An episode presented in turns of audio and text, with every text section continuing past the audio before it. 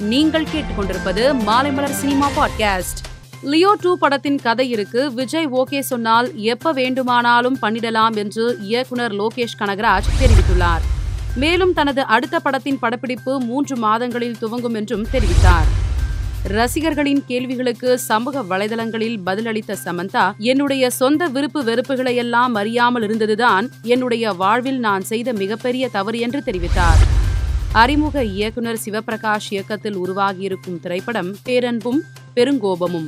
இதில் தங்கர் பச்சானின் மகன் விஜித் பச்சான் கதாநாயகனாக நடிக்க அவருக்கு ஜோடியாக ஷாலி நிவேகாஸ் அறிமுகமாகிறார். இந்த படத்தின் ஃபர்ஸ்ட் லுக் போஸ்டரை படக்குழு வெளியிட்டுள்ளது. மேலும் சினிமா செய்திகளை தெரிந்து கொள்ள மாலைமலர் டாட் காமை பாருங்கள்.